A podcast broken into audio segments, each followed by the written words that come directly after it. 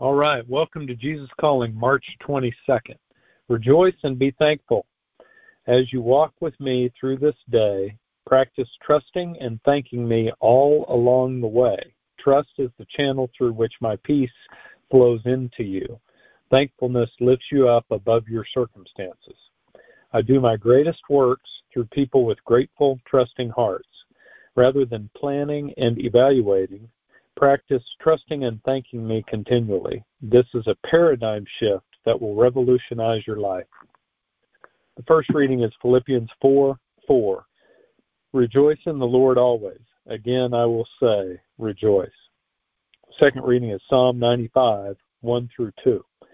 O come, let us sing to the Lord. Let us make a joyful noise to the rock of our salvation. Let us come into his presence with thanksgiving. Let us make a joy, joyful noise to him with songs of praise. And the last reading is Psalm 9:10. And those who know your name put their trust in you, for you, O Lord, have not forsaken those who seek you. the verse in Psalms today, um, I noticed because it talks about singing to the Lord. It reminds me of our worship time and our church service on on Sundays. The, the singers and the musicians are always good. Some, you know, some songs are better than others. Everybody has their kind of their style that they like, you know, including me. And there's a wide array of songs, you know, different types of songs that are that are sung there. But when you have one you are really getting into, either because the Spirit of God seems to be really present that day, or the singers are just really good that day, or, or you have a lot going on in your life and those are just the words you needed to hear. It can be a moving, calming type of experience.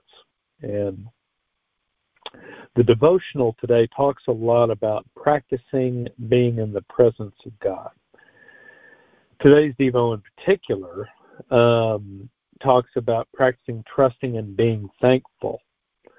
And that people who focus on that instead of planning, evaluating, performing, achieving, people who can focus on, you know, trusting will experience a sort of paradigm shift in their lives.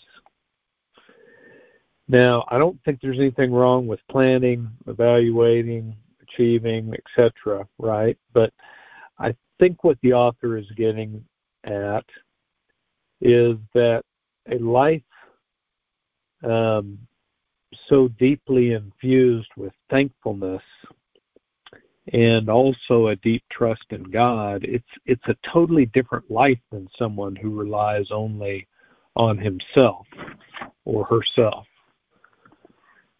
So that brings me to kind of a question today. How how do we stay aware of God's presence? How do we stay in the in in his presence throughout the day? I mean, it's easy at church. I mean, we're easier when we're we're singing worship songs then then we're listening to a message about God from the pastor. I mean, we're very aware during that hour in the service on Sunday. But how do we stay aware of God the rest of the time? I think about it. I was at work all day working on loan deals yesterday, going to meetings, planning what to do with certain clients. Pretty booked and busy all day long. And not sure how aware I was of God's presence while I was getting all of that done.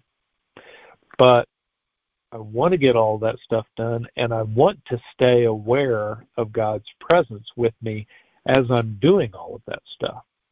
But how do I do that?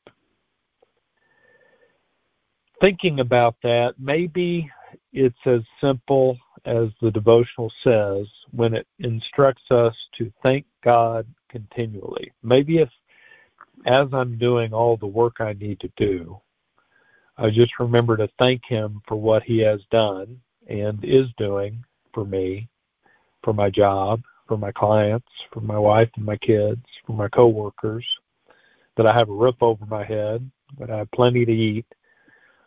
Most of all, maybe I can be thankful just for Jesus.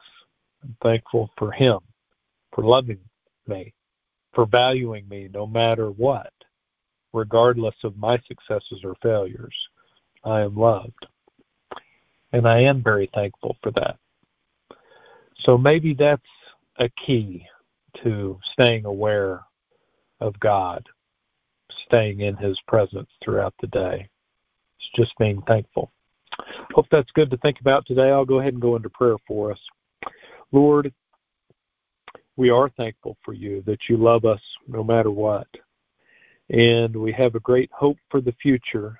And we know we'll get to be with you in heaven one day, but while we're here on earth, help us to remain in your presence so that we can feel a little bit of heaven while we're here on earth. Your peace, um, your spirit, to know that we are loved. Help us to feel that and to know that deep down in our being. It's in Jesus' name we pray. Amen. Have a great day.